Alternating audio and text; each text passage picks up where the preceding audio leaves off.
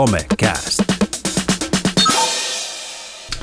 Tervetuloa kuuntelemaan jälleen maailman mainiointa podcast eli Somekastia. Tämä on ajankohtaispodcast somesta, digitaalisuudesta, maailmasta ja kissavideosta ja ties mistä.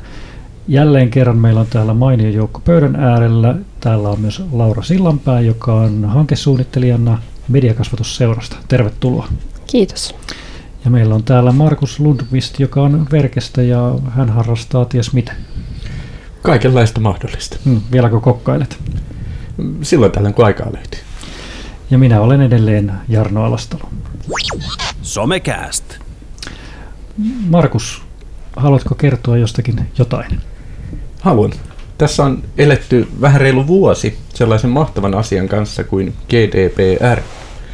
Ja tota, nyt kun katsellaan taaksepäin, että mitä tässä reilussa vuodessa oikein on tapahtunut, niin mä ajattelin tota, nostaa muutamia asioita esille. Ja, ja tota, täytyy eka sanoa, että se ei ole ehkä niin kuin mun maailmaa mullistanut kauheasti tämä GDPR, enkä, enkä ole kokenut sellaista vapautta, että nyt tietoni ovat omani, vaan edelleen ne ehkä on suurten jättien ja korporaatioiden käsissä, mutta tota, GDPR tuossa pähkäilin aamusella, että, että mitä kaikkea se on tuonut ja mahdollistanut, mutta ehkä enemmän tässä kohtaa niitä niin kuin haittoja. Ja tota, tiesittehän, että, että tota GDPRn takia niin meiltä eurooppalaisilta on suljettu yli tuhat yhdysvaltalaista uutissivustoa, koska heitä ei kiinnosta Euroopan takia muuttaa heidän käyttöehtoja ja muita, niin on ollut helpompi, että he sulkee meiltä, meiltä pääsyn sitten kokonaan näille uutissivustoille. Ja siellä oli muutamia tosi isojakin sivustoja, mä en tiedä onko he nyt muuttanut linjauksiaan. Ja toinen, mitä GDPR on huonona puolena tuonut, on se, että, että kun nyt on mahdollisuus ihmisillä poistaa omia tietoja netistä ja, ja tota muuta, niin on muutamia uutissivustoja, jotka on joutunut poistamaan vaikka uutisoinnin siitä, että on ollut valelääkäreitä, koska tämä valelääkäri on toivonut, että hänen tietonsa pitää netistä poistaa, jolloin kukaan ei enää tiedä, että hän on valelääkäri ja hän voi jatkaa taas samaa valelääkäritoimintaansa. Ja tota, mun mielestä ehkä huvittavin oli, oli tota, tämä ei tainnut sitten toteutua, mutta Washington Post uutisoi siitä, että, että tota, Viinin kaupunki oli poistamassa 220 000 nimikylttiä ihmisten ovista ja postilaatikoista, koska pelättiin, että se rikkoo, rikkoo tuota yksityisyyslakeja ja yksityisyyden suojaa, ja se liitettiin jollain aasisillalla myös tähän GDPRään. Näin ei ilmeisesti tai en ainakaan sitten löytänyt enempää tietoa, että oliko tämä toteutunut, mutta he, he pelkäs, koska eh, oli, oli pelkona, että jokaisesta nimikyltistä joutuu maksamaan yli tuhannen euron uhkasakon, jos, jos nimikyltit on siellä ja sieltä voi tunnistaa, että nyt Jarno Alastalo vaikka mm. asuu tuossa, tuossa talossa. Ja, ja tota, yksi, yksi vielä haitta tästä, niin, niin tota, se, että varmaan jokainen ärsyyntyy siitä nykyään, kun menee johonkin verkkosivulle, niin se on täynnä pop-up-ikkunoita, joka pyytää lupaa ja sanoo sitä sun tätä, niin, niin tota, mä väitän, että ihmiset entistä vähemmän lukee, mitä niissä pop-up-ikkunoissa annetaan ja pyydetään ja kehotetaan, koska niitä on niin paljon, niin se vaan klikataan äkkiä siitä pois. Eli toisaalta tämä voi viedä meidät myös ojasta allikkoon, että me hyväksytäänkin sitten ihan kaikkea mahdollista, koska ei enää jakseta niitä mm. lukea. Mutta miten GDPR on teidän elämänne muuttanut? Muuta kuin, että se on joku kirosana. Niin. Onko Laura sä kohdannut GDPR tai onko se mitenkään sun työhön liittyvä tai mihinkään muuhun? No oikeastaan silloin, kun tota, vuosi sitten tämä oli tosi ajankohtaista, niin, niin toki meilläkin jouduttiin ö, töissä sitä miettimään ja, ja laatimaan uusi, uusi ö, tietosuojalauseke ja, ja tota, silloin se oli oikeastaan niin kuin hyvin ajankohtaista ja kiroiltiinkin sitä toimistolla moneen kertaan, mutta, mutta emme kyllä oikeastaan sen jälkeen, että tämän on, tämän on todennut, että, että on ärsyntynyt näistä popapeista mm. ja joillakin sivustoilla se toimii vielä sillä tosi ärsyttävästi, että se ei niin kuin heti ensimmäisellä okolla siitä poistu. Mutta minusta olisi kauhean mielenkiintoista kyllä tietää, että onko siitä niin kuin tutkittu tai selvitetty, että miten se on mahdollisesti vaikuttanut tällainen niin kuin normaalin ihmisen käyttäytymiseen netissä. Niin, mä tiedän, kyllä musta tuntuu, että mulla on niin automaatti päällä, jos klikkailee jotain, niin hyväksyn ties mitä. Hmm. En mä tiedä sitten, onko siitä aiheutunut sitä ongelmia, onko siellä niitä haittaohjelmia tai joku sitten klikkailee Niin, itselleen tai muuta, että klikkailee mitä tahansa. Mutta mua enemmän mietityttää tuo sisällön rajoittaminen, että onko tämä niinku ylireagointia sitten ollut jostain Yhdysvalloista tai muualta, tai että niinku jotain mediasisältöjä sitten kielletään ja, ja sitten sitä ei tulekaan, niin onko siinä vähän niin kuin se... Se, se liittyy niihin mainosten näyttämiseen, okay. että niitä olisi sen takia pitänyt muuttaa käyttöehtoja ja kaikkea mahdollista, jotta ne pystyy näyttämään edelleen mainoksia sivustoilla, niin sitten he totesivat, että parempi sulkea Eurooppa pois, että pitääkö tunkkinsa. Niin. Sitten oli mielenkiintoinen vielä tähän liittyen, luin yhden uutisen, jollekin miehelle tai naiselle henkilöllä oli käynyt niin, että, että tota, nykyään kun GDPR-ansiosta pitäisi olla mahdollista myös ladata kaikki omat, tai saada kaikki omat tietonsa selville, mitä eri, eri sivustoilla on, niin tota, uhkakuvana se, että tai näin oli käynytkin, että nykyään kun vaikka, jos pääsee nyt murtautumaan vaikka jonkun Facebookiin tai Gmailiin, niin sieltä on entistä helpompi myös niin kuin rosvon ladata kaikki sun tiedot, mitä sä oot ikinä sinne käyttänyt yhdellä napin painalluksella. Ja, ja tota, aikaisemmin se on ollut ehkä vähän hankalampaa sekä itselle, mutta myöskin sille rosmolle, joka sinne, sinne hakkeroituu. Et toisaalta ollaan myös niin kuin haavoittuvaisempiakin. Vaikkakin siis hyvä aja- asiahan se on, että omat tiedot sieltä itselleen voi ottaa, mutta sitä voi käyttää myös huonoon. Niin mä mietin, että, että näillä on niin kuin, tälläkin uudistuksella oli tosi hyvä tarkoitus Mm. ja, ja ihan niin kuin oikealla asialla sinällään oltiin, mutta, mutta että aina ei oikein ihan mietitä loppuun asti, että, että mitä se sitten käytännössä tarkoittaa ja, ja minkälaisia asioita pitäisi, pitäisi sitten sen myötä miettiä vähän uusiksi. Niin, siinä on varmaan kyllä se on haettu, että pyritään turvaamaan, mutta eikö nyt jotain uudistuksia tulossa siis tiettyihin asioihin, ainakin mitä nyt tämä vuodesta, että onko siinä opittu jotain ja kaikilla sitten taas toisaalta ei ole tietosuojaa vieläkään verkossa, että onko se sitten, että ei ole mitään rang- rangaistuksiakaan vielä olemassa. Suurimmat rangaistukset on Google saanut EU-ssa 50 miljoonaa euroa joutu maksaa sakkoa, kun ei ollut asiat kunnossa. Luin artikkeli, missä sitten, olikaan yhteensä sitten kaikki muut joutunut maksamaan noin 10 miljoonaa, että yhteensä 60 miljoonaa on sakkoja maksettu GDPR-rikkomuksista. Okei, meneekö se niin EUn kassaan sitten vai? Ilmeisesti. Joo. Hy- hyvähän Su- käyttö. Su- Suomikin joutuu vähemmän maksaa jäsenmaksua, mitä enemmän GDPR rikotaan, että jotain hyvää siinä. Joo, mutta onkohan siinä sitten myös näissä jotain sitten muita, tai onko siitä niin kuin sitten jossain kulutuksessa nähty jotain eri muutoksia, sitten kun jos nämä tiettyjä sivuja on blokattu. Nythän on uhattu myös, että YouTube, mutta se johtuu nyt eri syystä, että YouTube blokattaisi Suomesta kokonaan, koska sitten siellä on uusi, mikä se oli, artikla joku 13. 13 tässä Joo. on. Että sen jälkeen YouTube ei enää näyttäisi mitään täällä. Niin onko se nyt sitten, onko, suoltaako EU sitten tällaisia tiettyjä sääntöjä, että mitä, mitkä sitten me hankaloittaa meidän tavallisten ihmisten elämää? Niin, että pitäisikö mennä meidän siihen Pohjois-Korean linjalle, että meillä olisikin ihan oma internet, missä voidaan tehdä mitä halutaan ja mitä valtio haluaa. Hmm. Mutta näkyykö, tämä liittyy paljon sitten justiin tällaisen median kulutukseen ja muuta, niin mitä, Laura, näkyykö tällainen niin kuin tietty turvallisuusnäkökulma niin kuin Suomessa millään tavalla, koska Suomessa on totuttu tällaiseen aika turvalliseen sivustojen sisältöön, niin näkyykö tällaiset niin kuin EU-säännösten laatimat raja-aidat Suomessa oikeastaan, vai elätäänkö me täällä turvallisessa kuplassa? No nyt pistit pahan kysymyksen. en mä tuohon osaa sanoa. Siis ei niinku, jos mä nyt ajattelen niinku omasta näkökulmasta ja oman työn näkökulmasta, kun mediakasvatuksen teemojen kanssa paljon tota pyörii, niin, niin aika niinku, musta tuntuu, että luottavaisin mielin ollaan. Että, että en mä niinku, en mä usko, että mitään sen kummempia Että ei tarvitse, ihmiset eivät ole huolissaan. Niin ei, toki, toki se varmaan on siis ehkä lisännyt semmoista tietoisuutta, tietoisuutta siitä, ja tosi paljon on puhuttu yleisesti myös tästä yksityisyyden suojasta ja, ja sitten on, on tämä esim. MyData tai oma datan näkökulma, että on, on tota, puhutaan sen puolesta, että ihmisellä just pitäisi olla niin kuin parempi, paremmat mahdollisuudet päättää siitä omasta, omasta datasta, mitä kertyy ja näin. Että kyllä se varmaan tietoisuus on lisääntynyt, mutta, mutta en mä sitten tiedä, että onko se niin kuin konkretisoitunut ihan hirveästi sitten ihmisten käyttäytymisessä. En, en osaa niin kuin sanoa Niin. tuohon. Niin, en mä tiedä, onko se tuot mitään sitten sen suurempaa vai muuta, mutta mä uskon, että ainakin paljon ollaan tohistu ja puhuttu siitä GDPRstä ja ehkä sitten jatketaan vielä puhumista pitkäänkin tämän jälkeen ja katsotaan, mitä vuoden päästä sitten uusia asioita se on sitten tuonut meille.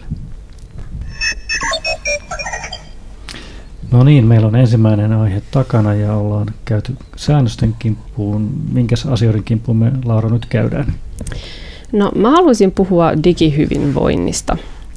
Ja siitä on, on, tota, tai sitä on sivuttu tässä somekästissä aikaisemmissa jaksoissa muutamassa olen kuunnellut. on muun muassa Mahtavaa. puhuttu, puhuttu tota, sosiaalisen median vaikutuksista meidän mielenterveyteen ja siitä, että että miten teknologiayhtiöt pyrkii häkkäämään meidän mieltä ja, ja saamaan meidät koukuttumaan, koukuttumaan eri palveluihin. Mutta mä haluaisin ehkä vähän tuoda uutta näkökulmaa, näkö, näkökulmaa tähän keskusteluun. Et me mediakasvatusseurassa puhutaan paljon digihyvinvoinnista tai digitaalisesta hyvinvoinnista myös. Me puhutaan siitä nimenomaan tämmöisten taitojen näkökulmasta, eli, eli minkälaisia ää, taitoja tai valmiuksia me tarvitaan, jotta me voitaisiin ylläpitää sitä meidän hyvinvointia nykyisenlaisessa media-arjessa.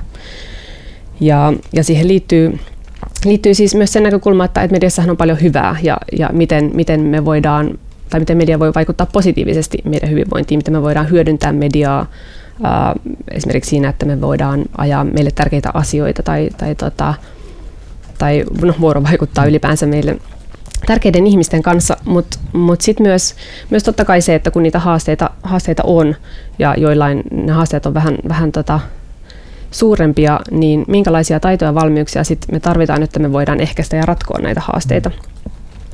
Ja musta tuntuu, että varsinkin kun me puhutaan nuorten median käytöstä, niin, niin se on tosi usein mediassa semmoista huolia ja ongelmapainotteista. Ja, ja se keskustelu oikeastaan niin kuin jää sille tasolle, että musta olisi kauhean kiva, että, että jotenkin, että siinä voitaisiin mennä jo vähän eteenpäin ja ruveta puhumaan enemmän niistä ratkaisujen näkökulmasta, että mitä, mitä ne ratkaisut voisi olla. Hmm. Ja sehän se oikeastaan kasvatuksen tarkoituskin on, että, että me voitaisiin tukea nuorilla niitä valmiuksia, että mitä, ne, mitä nuoret tarvitsee nyt ja tulevaisuudessa, että jotta he voi elää tasapainosta ja, ja semmoista tyydyttävää elämää. Hmm. Mitä tähän kysyä, että mikä, jos niin nuorten näkökulmasta miettii, niin sitten sanoo media, niin mikä, mitä media tarkoittaa? Toi onkin niin ehkä pahin kysymys, mitä tähän voi heittää. Uh, no oikeastaan siis mä näen median niin kuin, kaikenlaisena viestin välittämisen tai vuorovaikutuksena ja nykyään se on pääsääntöisesti digitaalista. Eli puhutaan sosiaalisesta mediasta tai sitten erilaisten digitaalisten välineiden ja teknologian käytöstä. Siitä tulee ihan mieleen sitten, niin kun sä puhut niin media ajamaan hyvää asiaa, niin mulle tulee edelleenkin, tämä on nyt tylsä esimerkki, mä oon puhunut tästä aikaisemmin, mutta tämä ilmastonmuutos. Mm. Ja selkeästi, koska se on tuntunut olevan sitten, missä on vahvasti tullut nuorten rooli esiin. Minusta on hyvä niin kuin, hyvän asian edistäminen ja se toisaalta edistää hyvää hyvinvointia, toisaalta sitten taas mediassa näkee paljon sitä ilmastonmuutosta, niin sitä on tutkittu, että se aiheuttaa myös pahoinvointia, että sitä ilmastonmuutos, mikä ähky tai, mikä, tai joku tällainen, että se Ahdistus. Ilmaston, joo, ahdistusta aiheuttaa myös siinä puolessa, mutta mun mielestä ainakin yksi sellainen, niin kuin mikä on ainakin laajasti hyvä asia. Mm. Joo, ja se on, se on tota, toki siis hyvä esimerkki siitä, että miten, miten just nuoret on ottanut heille tärkeän asian ja, ja lähtenyt ajamaan sitä tai, tai vaikuttamaan. Että, että monesti puhutaan siitä, että, että, että jotenkin nuoret ei, ei osallistu tarpeeksi, mutta mä väitän, että kun löytyy se heille tärkeä näkökulma tai, tai teema ja, ja puhutaan heidän omalla tai nuorten omalla kielellä tai, tai heidän kokemusmaailmasta käsin, niin ihan mm. varmasti löytyy sitä tahtoa vaikuttaa. Ja, ja sillä on ihan varmasti vaikutuksia hyvinvointiin, että jos kokee, että pystyy vaikuttamaan omaa elinympäristöönsä ja itselle tärkeisiin asioihin. Mikä rooli, me ollaan myös täällä Somekastista puhuttu niin tästä medialukutaidon ja sen opettamisesta ja muuta, niin paljonko sitten sitä opetusta pitäisi olla niin kuin siinä kohtaa, tai somen luku, medialukutaitoa, mikä tuntuu, että välillä aikuiset tarvitsevat sitä enemmän kuin nuoret? Kyllä, joo, tämä on, tämä on asia, mikä tota, on itse asiassa mun mielestä on todettu, että, että useimmiten se ehkä ne nuoret osaa kuitenkin käyttäytyä jopa pikkusen paremmin siellä sosiaalisessa mediassa, että se tuppaa olemaan aikuiset, jotka siellä sitten helpommin, helpommin riehuu, että, että kyllä, kyllä sitä aikuisten mediakasvatusta ja medialukutaidon vahvistamista tarvittaisiin ehdottomasti. Ja enkä mä usko, että se loppuu oikeastaan missään vaiheessa. Että samalla lailla kuin mitä tahansa taitoa pitää harjoitella, niin kyllä varsinkin kun mediamaailma ja ympäristöt muuttuu ihan tosi valtavasti koko ajan, niin, niin kyllähän sitä taitoa pitää pitää yllä, jotta, jotta, tota, jotta se ei ruostu mm. missään vaiheessa. Sä mainitsit tuossa aikaisemmin, että, että aika paljon niin kuin keskustelu pyörii siinä niin kuin huolia ongelmapainotteisessa keskustelussa, niin mitäs veikkaat, miksi me ei niin kuin päästä siitä yli, että miksi me aina jäädään siihen niin kuin vatvomaan niitä ongelmia ja huolehtimaan asioista, eikä, eikä osata niin kuin keksiä niitä ratkaisuja sitten? No mä uskon, että ratkaisuja varmasti on keksitty niin kuin käytännön tasolla, että, monet ammattilaiset nuorten parissa työskentelee, niin varmasti niin kuin, uh, yhdessä nuorten kanssa niitä ratkaisuja keksii, mutta jotenkin sitten se keskustelu mediassa tuntuu olevan tosi usein ylipäänsä semmoista, että se junnaa vähän paikoillaan. Ja olisiko se nyt sitten tätä sosiaalisen median ja algoritmien ja, ja tavallaan sen koko toimintalogiikan tulosta, että, että, että jotenkin että se on helpompi, kun, kun on joku asia, mikä, mikä aiheuttaa huolta, niin sillä saa huomiota ja, ja se saa ihmiset reagoimaan paljon vahvemmin ja silloin, silloin se keskustelun käyminenkin vaikeutuu, kun, kun reagoidaan enemmän tunteella eikä lähdetä niin kuin järki, järkitasolla miettimään näitä asioita. Onko se jotain lempi-inhokkeja, niin mitkä tulee, no, tarkoitan ruutuaikaväitteet ja tämän tyyliset jutut, niin paljonko sulle tulee vastaan tämän tyylisiä juttuja vai onko se jotain muita erityisiä, mitä sitten sä joudut tyrmäämään jotain tiettyjä myyttejä ehkä? No ruutuaika on tämmöinen ikivihreä suosikki, joka sieltä aina tasaisin väliä jo nousee.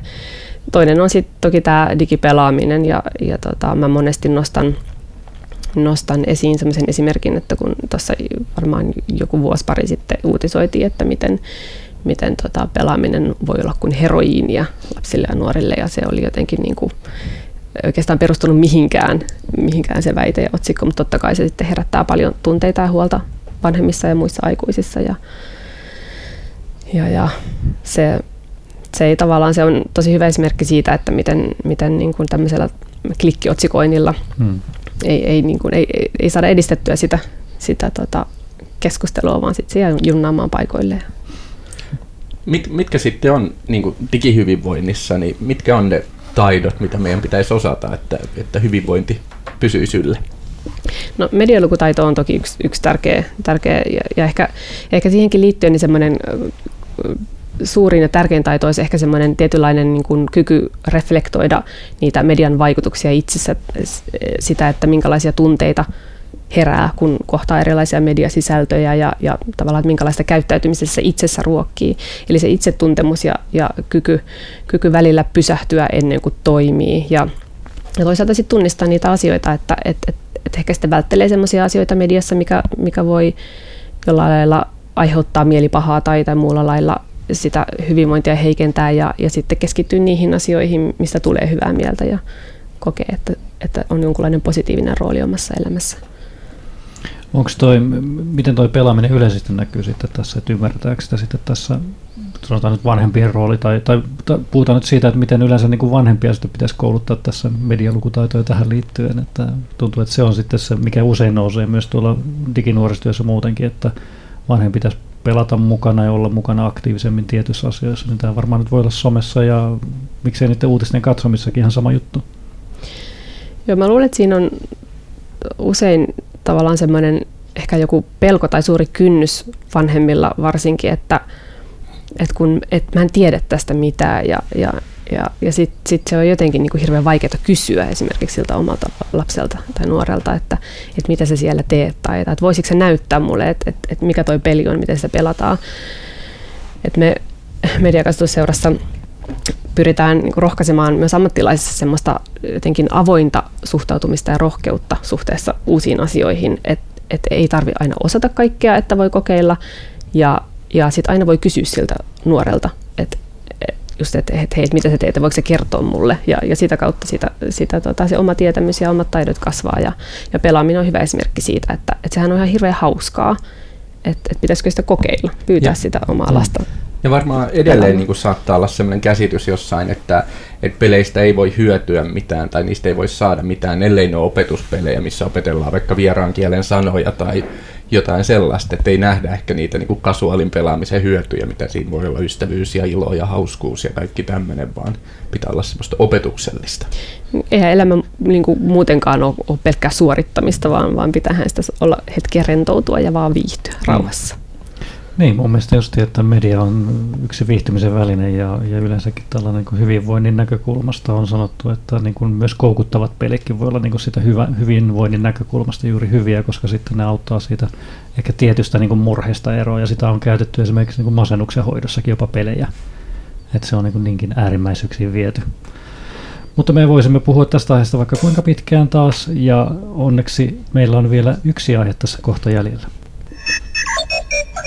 Ja mä jotenkin liitän sen tähän aikaisempaakin aiheeseen, eli tähän juuri median ja hyvän ajamisen, ja ehkä tämä nyt on vähän huono ajamiseen. Mä tällaisen uutisen törmäsin tässä vähän aika sitten, että liittyen juuri YouTubeen, ja täällä on tällainen 14-vuotias nuori, joka tupettaa ja se kertoo niin kuin omia mielipiteitään erittäin tiukasti ja niin kuin politiikasta ja yhteiskunnallisista asioista.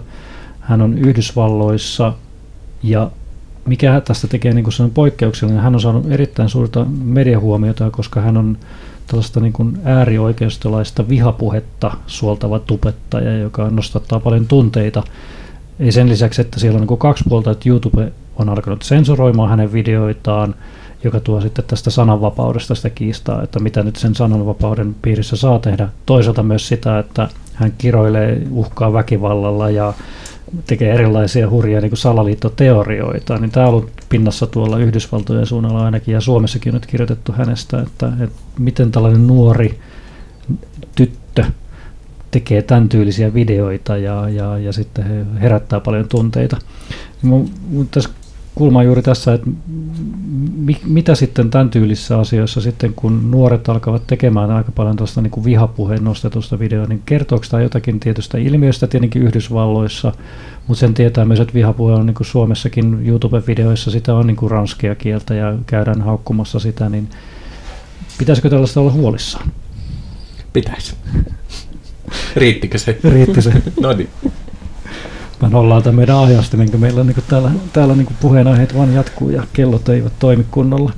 Mutta mun mielestä äh, sinänsä, että on niin tällaisia nuoria paljon, mutta onko tässä nyt, kun tässä yhdistyy sellainen, niin kuin, no sallitaan mun sanoa ehkä Trump-mainen niin kuin vihan lietsonta, mediakuva, niin mietin vaan, että koska ne alkaa peilautua Suomessa, tämä, että kun tuntuu, että vähän on, Suomessakin ollaan kärjistetty tuolla somessa ja muuallakin puheessa jopa, jopa sitten ollut tietenkin niin kuin MV-lehtiä ja tämän tyylisiä lehtiä on olemassa, niin peilataanko me niin, kuin niin paljon tuota Yhdysvaltoja, että ne tulee tänne, ja koska meillä alkaa olla 10-15-vuotiaat niin kuin, voimme sanoa varmaan joku Suomen kansa ensin tyyliset niin kuin, tupettajat täällä. Mä veikkaan, että se ei ihan yhtä vahvasti varmasti Suomeen tuu, että mikäli media on uskomista ja, ja kun katsoo välillä niin kuin Yhdysvalloissa vaikka jotain mielenosoitustilanteita, että osoitetaan mieltä vaikka aborttia vastaan tai jotain tällaista, niin ne vanhemmathan raahaa sinne niin kuin pikkumuksunsa mukaan ja pikkumuksuilla on ne tota, paidat, missä lukee, että abortti on murha ja, ja kantaa kylttejä ja huutaa iskulauseita. Et siellä ehkä enemmän se kulttuuri on myös semmoinen, että ne lapset kasvatetaan niin kuin ilmaisemaan toisaalta mielipiteitä niin kuin hyvin vahvasti sekä hyvässä ja huonossa, mutta se ehkä sitten näkyy ja kärjistyy myös tämmöisissä tilanteissa, että ne vanhemmat varmasti on tämän 14-vuotiaankin takana siellä niin kuin, saanut varmasti vaikutteita sieltä kotonta ja sitten se on vaan osa, osa sitä niin kuin yhdysvaltalaista kulttuuria, että, että myös ne nuoret on siellä hmm. kiihkoilemassa. Et meillähän ei ehkä ihan samalla tavalla niin kuin lapsia ja nuoria raahata mukaan mielenosoituksiin ja vastaaviin. Ja miten, miten sitten tällaisen, niin kuin, no katsotaan sitten vaikka mediakasvatusta tai tästä roolista, miten tällainen niin vihapuheen rooli tai tällaisen vihaisen puheen, tai sanotaan nyt tässä suoraan niin kuin rasistista tai niin kuin tuosta äärioikeistolaista puhetta, niin näkyykö se jotenkin tämän tyylisessä työssä? No kyllähän se on semmoinen teema, mikä puhututtaa nyt tosi paljon ja se on kauhean vaikeaa, kun siinä niin kuin, No ensinnäkin jo se, että, että, että tehdäänkö erottelua tai osataanko tehdä erottelua just siinä, että onko kyseessä vihapuhe vai, vai tämmöinen vihainen puhe, jonka, joka voi toki olla tosi loukkaavaa sen kohteelle. Ja, ja sitten, sitten kun monesti tässä vedotaan sitten näihin tota, ää, siihen niin kuin oikeuteen puhua omaa, niin kuin omia mielipiteitään julki sananvapauteen. Mutta tota, tämä on jotenkin kauhean niin, niin kuin, siis ikävällä tavalla mielenkiintoinen, hmm. mielenkiintoinen asia, että että mä jotenkin olen samaa mieltä, että, että väkisinkin siellä on, on taustalla varmasti ne vanhemmat, jotka jotka tässä tapauksessa vaikuttaa vähintäänkin, että, että sieltä todennäköisesti ne mielipiteet ja, ja, ja käsitykset tulee ja ne mallit, mallit käyttäytyä. Mut, mutta tota, en mä oikein, mun on jotenkin kauhean vaikea hmm. ottaa kantaa tähän. Että, että ehkä se on, ja siellä Yhdysvalloissa niin, niin varmasti presidentin, istuvan presidentin tavallaan se ö, puhetapa, mitä hän, hän edustaa ja, ja näkemykset ja, ja kaikki, kaikki tämä, niin se on varmasti ikään kuin luonut mahdollisuuksia ja tietä, tietä tämän hmm. tyyppisille muillekin toimijoille ikään kuin tulla mm. esiin. Ja, ja, ja se on tosi harmi, kun tämmöinen sitten taas, mitä enemmän sitä esiintyy, niin se normalisoi mm. sitä puhetta. Että toki siihen pitäisi jollain lailla puuttua, mutta mitä ne keinot meillä sitten on. Mm. Ja tässä sinänsä niin kuin, tässä sisällössä ei ole mitään poikkeuksellista, poikkeuksellista niin kuin netissä löytyy paljon tällaista äärioikeistolaista kommentteja niin kuin ympäri maailmaa ja Yhdysvalloissa varsinkin, mutta tässä on se poikkeuksena, että ehkä kuinka aggressiivista kuultaan, kuullaan, niin kuin, oliko tämä aloittanut kymmenvuotiaana jo siellä tupettamisen niin kuin siitä, että se nuori ikä ja sitten aggressiivisuus, se on niin kuin noussut siellä nyt esiin ihan selkeästi, että onko nyt ihan ok, että tällainen henkilö esittää tällaisia asioita ja mikä sen taustalla sitten, mikä se kasvatukseen liittyvätkin asiat on aika paljon. Mutta mun mielestä mielenkiintoista, tässä puhuttiin aikaisemmin siitä, kun näistä alustoista ja somealustoista ja YouTubesta ja muista, niin mikä sen alustan rooli on sitten ohjata tällaisessa niin kuin median käytössä, koska siellä nyt on ollut kaksi puolta liittyen tähänkin tapaukseen. Että toisaalta ihmiset kysyvät, että miksi ne on viipynyt niin kauan, että näihin aletaan puuttumaan tämän tyylisiin selkeästi niin kuin, ää, jopa laittomiinkin tota, videoihin ja sitten toisaalta se äärilaita on se sensuurin paheksuminen. Eikö se ole vähän laajemminkin nyt tämä YouTuben ongelma, kun, kun on tota, ää, tässä keväällä puhuttu myös siitä, että miten, miten siellä on, kun on, on tapahtunut tämmöistä niin lapsiin kohdistuvaa seksuaalista häirintää tai, tai, tai niin kuin, ää, sisältöä, jossa esiintyy lapsia, niin on käytetty hyvin väärin tarkoituksiin, niin sitten on, on lähetty niin kuin, sensuroimaan sitä sisältöä tai poistamaan sieltä kommentti, kommenttikenttiä joiltain, joiltain kanavilta ja videoilta ja, ja muutenkin just on ollut paljon, paljon puheissa tämä YouTuben ongelma siinä, että kun sinne voidaan suoltaa ihan minkälaista sisältöä tahansa. Että musta se on niinku ehkä jotenkin mielenkiintoista, että että, että ruvetaanko siihen oikeasti puuttumaan nyt pikkuhiljaa jo enemmän ja mitä se sitten tarkoittaa, koska YouTubessakin on tosi paljon myös hyvää, hyvää sisältöä ja se on tosi monelle tosi tärkeä kanava tuoda niitä omia asioita esiin ja, ja vuorovaikuttaa omien seuraajiensa kanssa, niin, niin mit, miten, se, niin kuin, miten se sitten tarkoittaa tämän nykyisenlaisen sosiaalisen median maiseman kanssa? Ja tässä on va- tämä vanha kunnon median murros myöskin sitten, että kun aikaisemmin on ollut helppoa, kun media on tarkoittanut sitä toimittajien luomaa sisältöä ja nyt se on sitten kuka tahansa, niin olisiko se hyvä sitten, että näillä on media-alustoilla on sitten mikä tahansa olisi samanlainen vastuu kuin perinteisellä medialla? Tai onko se huono? Tarkoitan nyt sitten, että mitä sensuroidaan? Mistä, kuka sen päättää, että mitä me saadaan sanoa? Ja varmasti jos, jos se vastuu tulee niin kuin liian suureksi näille alustoille, niin sittenhän ne sanoo, että, että tota, älkää tuupatko tänne enää mitään, että ei me haluta kantaa noin suurta vastuuta siitä. Ja, ja mä uskon, että sitten nämäkin videot, niin, niin vaikka YouTube ne kieltää, niin kyllä ne aina tiensä johonkin palveluun löytää, että aina löytyy se joku verkkosivusto, mihin ne on mihin ne saa ladata ja mistä ne löytää tiensä sitten ihmisten tietoisuuteen. Toisaalta se on niin kuin, silläkin on ehkä puolensa ja puolensa, että se on YouTubessa, missä on kaikkien nähtävillä, koska silloin se myös ehkä herättää sitä vastakeskustelua, kun taas että se olisi ehkä niiden oman piirin pienen sivustolla, jossa se on vaan sitten mm. niin kuin välttämättä kukaan ulkopuolinen ei tiedä, että semmoista sisältöä on ja, ja ne kiihkoutuu entisestään, mm-hmm. ketkä ketkä siitä, sitä mediaa kuluttaa, mutta se ei ikinä nousisi keskusteluun. Että toisaalta kun se on YouTubessa nousee keskusteluun, niin se voi ehkä tuoda jopa hyvääkin. Hmm. Ja tässä kun nousee näitä, että entistä nuoremmat haluaa, Suomessa monet nuoret haluaa olla YouTube-tähtiä esimerkiksi jo kymmenvuotiaat, että päästä sinne tekemään ja osa vanhemmista kieltää varmaan ja odottaa hetken aikaa, mutta toisen pääsee. Mutta YouTubehan teki alkuvuodesta sellaisen muutoksen, että, että kommentointi, ainakin jos siellä on ikä, kertonut ikänsä jollakin tavalla tai siellä pitää kertoa, niin siellä ei pysty enää kommentoimaan tai käymään sitä keskustelua. mä en tiedä, onko tästä mitään tuloksia, että miten se on vaikuttanut, mutta tiedän myös sitten, että Suomessa on niin kuin tällaisia tapauksia, missä on niin kuin ihan selkeästi ulkonäkö ja tällaisen kommentoitu paljon näitä tubettajia varsinkin, niin ehkä se on ollut hyvä muutos siinä kohtaa, että, että selkeästi la, la, lasten tekemissä videoissa ei pääse kommentoimaan.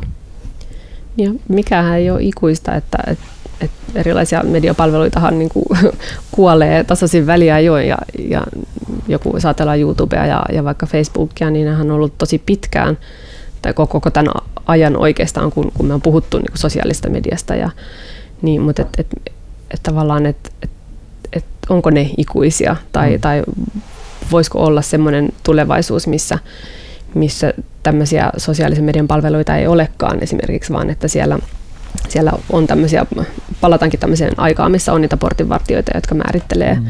tarkemmin, että, että kuka tuottaa sisältöä ja minkälaista ja, ja onkohan mielenkiintoista pohtia. Mm.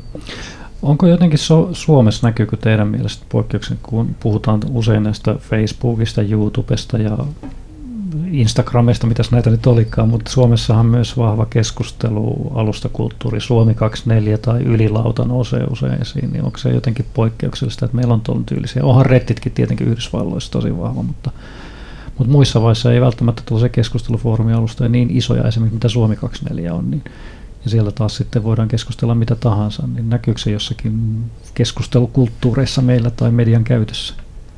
Musta olisi ehkä hauska tietää, niin kuin, jos katsoo vaikka Suomi 24, että, että se keskustelijoiden, niin kuin, siellä on paljon keskustelua, kuinka paljon, niin kuin, että onko se 5 prosenttia käyttäjistä, jotka tuottaa sinne sen niin kuin 90 prosenttia sisällöstä, että onko se niin kuin, tietyn pienen osan ihmisistä niin kuin, suosikki touhua olla siellä keskustelupalstalla keskustelemassa, vai onko se meillä koko kansan huvia?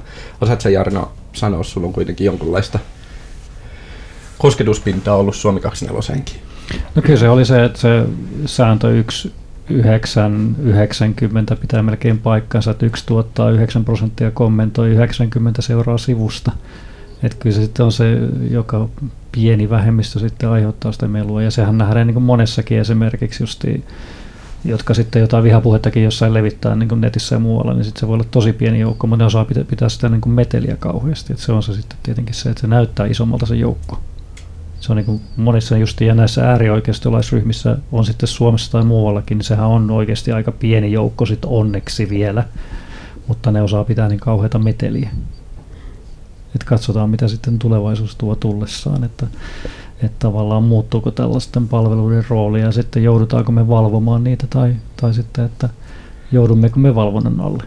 Niin ja tuleeko meille useita verkkoja, sitten on erilaisia torverkkoja ja muita, missä saa missä käy ne, jotka haluaa keskustella vapaasti. Ja sitten meillä on kansallinen valvottu verkko, jossa puhutaan sitä, mitä saa. Niin, en tiedä. Katsotaan, mitä se tulevaisuus tuo. Ja me ollaan ollut aina hyviä ennustamaan täällä somekastissa, niin ehkä me ennustellaan jotain lisää, että miltä se tulevaisuus näyttää. Meillä on reilu 30 minuuttia mennyt. Aika lentää aina täällä kuin siivillä, kun keskustelemme. Mä haluaisin Laura sinulta ihan lopulta kysyä, että mikä olisi sellainen niin kuin, tämä nyt voi olla vaikea kysymys, mutta kun sä puhuit tuosta, että media hyv- tekee hyvää asiaa, niin mitä me jokainen voitaisiin tehdä, että millä me saataisiin niin sitä mediaa niin kuin vielä paremmaksi tai ajamaan hyviä asioita? Onko sitten, että me jaetaan se hyvä somepostaus tänään tai luetaan lehtien artikkeleita? Mikä on hyvä mediateko? Tota, no niin, sitä voi jokainen miettiä, että mikä se voisi omalla kohdalla olla, mutta, mutta tota, varmaan siis ehkä se, että, että omalta osaltaan jotenkin kontribuoi siihen, että meillä olisi mahdollisimman positiivinen keskustelukulttuuri. Tai, tai se voihan se olla sitäkin, että käy kommentoimassa jonkun kuvaa, kaverin kuvaa jollakin kauniilla sanoilla tai käy iskemässä sitä sydäntä, sydäntä siellä jossakin palvelussa tai peukkua. No niin, siinä on kuuntelijat teille, teille haaste. Käykää tänään, huomenna tai tällä viikolla kehumassa sitä kaveria. Ehkä voitte ottaa sellaisia, joita et ole kehunut tai kertoneet mitään pitkään aikaan, niin löytäkää sellainen. Kiitokset Laura ja Markus. Kiitos. Ja me jatkamme tässä ja kehumme toisiamme täällä. Kuuntelkaa myös aikaisempia jaksoja, te löydätte sen näistä paikoista. Löydät meidät myös internetistä www.somecast.fi.